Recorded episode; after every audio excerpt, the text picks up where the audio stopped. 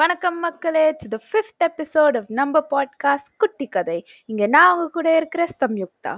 இன்னைக்கு இன்னொரு புது கதை கேட்குறக்கு நம்ம நம்ம பாட்டி தங்கமணியை கூப்பிட்டுடலாம். ஹாய் குட்டீஸ். நாம் எல்லாருமே சந்தோஷமாக கொண்டாடக்கூடிய பண்டிகை தீபாவளி. அந்த நாளில் புதுசு புதுசாக நம்ம ட்ரெஸ் போட்டுக்குவோம். நிறைய இனிப்புகள் சாப்பிடுவோம். விதவிதமாக பட்டாசுகள் வெடிப்போம். அந்த மகிழ்ச்சிகரமான தீபாவளிக்கு அந்த பெயர் எப்படி வந்ததுங்கிறதுக்காகத்தான் இன்றைக்கி இந்த குட்டி கதை மூலமாக சொல்ல போகிறேன்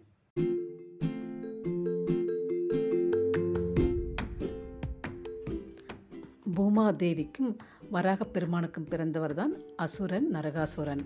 இந்த நரகாசுரன் மூன்று உலகத்தையும் ஆளுநருக்காக கடல் மலை எல்லாத்தையும் தாண்டி ஒரு இடத்துல போய் ஒரே ஒரு காலில் நின்று பிரம்மதேவனை நோக்கி தவம் புரிகிறாரு யுகம் யுகமாக தவம் புரிஞ்சதுக்கப்புறம் பிரம்மதேவனும் நரகாசுரம் முன்னாடி தோண்டி நரகாசுரா உன்னுடைய தவத்தில் நான் ரொம்ப சந்தோஷப்பட்டுட்டு உனக்கு என்ன வரம் வேணுமோ கேளுன்னு சொல்கிறாரு உடனே நரகாசுரனும் எனக்கு வந்து இறப்புன்னு ஒன்று இருக்கக்கூடாது. நான் எப்பவுமே வந்து அமரனாகவே இருக்கணும்னு கேட்குறாரு பிரம்மதேவன் வந்து பிறப்புன்னு ஒன்று இருந்தால் நம்ம எல்லாரும் இறந்து தான் ஆகணும். அதை போல் வந்து வரம் வந்து நான் யாருக்குமே கொடுக்க முடியாது. நீ வந்து இறப்பு தள்ளி போடுறதுக்கு வந்து வேறு மாதிரி வரம் கேளுன்னு கேட்குறாரு உடனே நரகாசுரனும் வந்து எனக்கு வந்து என் தாய் மூலமாக மட்டுமே நான் இறக்க வேண்டும் என்று வரம் கேட்குறாரு உடனே பிரம்மதேவரும் சரி நரகாசுரா உன்னுடைய தாய் மாத்திரம்தான் உன்னை கொல்ல முடியும். வேறு யாருமே உன்னை கொல்ல முடியாதுன்னு சொல்லி வரம் கொடுக்குறாரு. தரகாசுரனுக்கு ரொம்ப சந்தோஷம். எந்த தாயாவது நம்மளுடைய குழந்தையை கொல்லுவாங்களா? கொல்ல மாட்டாங்கல்ல. அதனால் நம்மளுடைய தாய் நம்மளை வந்து எப்பவுமே கொல்ல மாட்டாங்க. நான் வந்து எப்பவுமே இறந்து போக மாட்டேன்னு சந்தோஷத்தில் மூணு உலகத்துக்கும் போய் அங்கே இருக்கிற மக்கள் ரிஷிகள் எல்லாத்தையும் கொடுமைப்படுத்துகிறாரு பூலோகத்தில் இருக்கிற எல்லாத்தையும் கொடுமைப்படுத்தினதுக்கப்புறம் இந்திரலோகத்துக்கு போகிறாரு இந்திர சபையும் பிடிச்சிக்கிறாரு. அங்கேருந்து இந்திர தேவன் தப்பிச்சுட்டு போய் கிருஷ்ணர்கிட்ட போய் முறையிடுறாரு. கிருஷ்ணதேவா நரகாசுரன் வந்து என்னுடைய இந்திரசபையை பிடிச்சிட்டாங்க.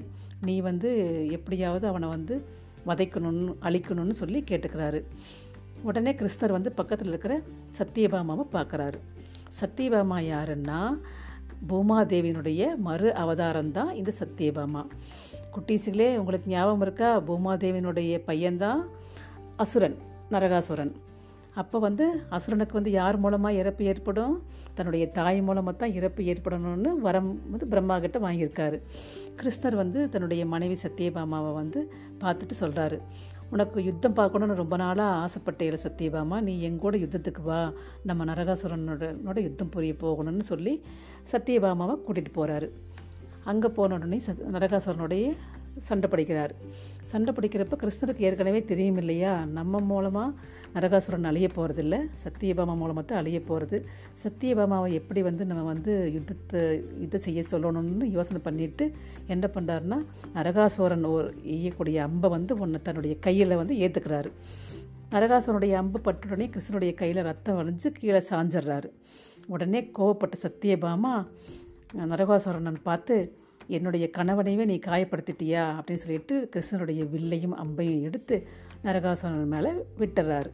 நரகாசுரனும் கீழே சாஞ்ச உடனேயும் சத்தியபாமாவை பார்க்குறப்போ சத்தியபாமா பூமாதேவியாக தெரியறா. உடனே நரகாசுரனும் நரகாசுரன் கிருஷ்ணனையும் கிருஷ்ணனையும் சத்தியபாமாவையும் பார்த்து நான் வந்து இந்த மக்களை வந்து ரொம்ப கஷ்டப்படுத்திட்டேன். நான் ரொம்ப தவறு செஞ்சுட்டேன்.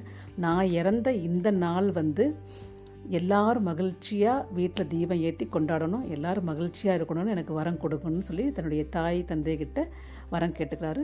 கிருஷ்ண சத்தியபாமம் அதே போல் வந்து நீ இறந்த இந்த நாள் வந்து உலகத்தில் எல்லா மக்களும் வந்து தீப ஒளி ஏற்றி தீபாவளியை கொண்டாடுவாங்க அப்படின்னு வரம் கொடுக்குறாங்க. ரொம்ப சந்தோஷப்பட்டு நரகாசுரன் இறந்து போகிறாரு